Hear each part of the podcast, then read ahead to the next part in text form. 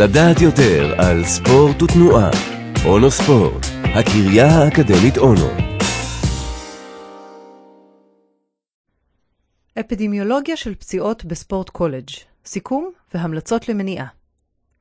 המחקר שמאחוריו עומדים ג'ניפר הוטמן והצוות שלה, ופורסם ב-Journal of Athletic Training, נעשה במטרה לסכם 16 שנה, בהן תועדו פציעות ספורט בקולג' ב-15 ענפי ספורט שונים.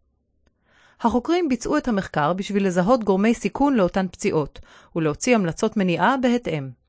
הנתונים כללו מידע על 182 אלף פציעות ומיליון חשיפות, אשר הוצלבו כדי להגיע למסקנות מבוססות. חשיפה הוגדרה כאתלט אחד במשחק או אימון אחד, פציעות נספרו רק אם הם השביתו את השחקן ליום אחד או יותר, והיו מלוות בטיפול רפואי. תוצאות המחקר 1. מרבית הפציעות קרו במהלך משחקים ולא במהלך אימונים. 2.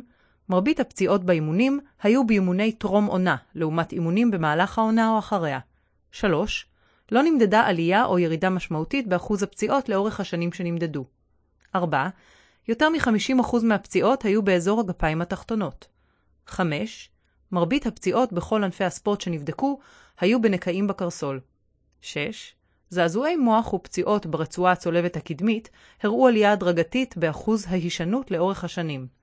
7. הספורט עם הכי הרבה אחוזי פציעות הוא פוטבול, גם במשחקים וגם באימונים. לבייסבול גברים אחוז הפציעות הנמוך ביותר באימון, ולסופטבול נשים במהלך המשחק. המלצות המניעה כוללות את מיקוד הכוח בעדכון תקנות של תחרויות, שם היו מרבית הפציעות.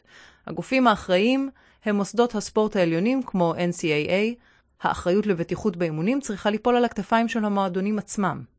דוגמה טובה לתהליך מניעה שצריך ללמוד ממנו, הוא מודל שאומץ באימוני פוטבול. במודל זה שחקנים באים במגע מלא אחד עם השני בצורה הדרגתית, ועם מספיק זמן שניתן להם לנוח בין סשנים. לסיכום, החוקרים טוענים שספורט בקולג' נחשב בטוח יחסית. הסטטיסטיקה מעלה שהסיכון לפציעה נמוך יחסית, פציעה אחת בכל שני משחקים, ובכל חמישה אימונים לקבוצה של 50 שחקנים. החוקרים מבקשים מספורטאים, מאמנים וארגוני ספורט לאמץ את מודל הפציעות של ואן מקלן, שכולל ארבעה שלבים זיהוי הבעיה, זיהוי המקור, טיפול ומעקב.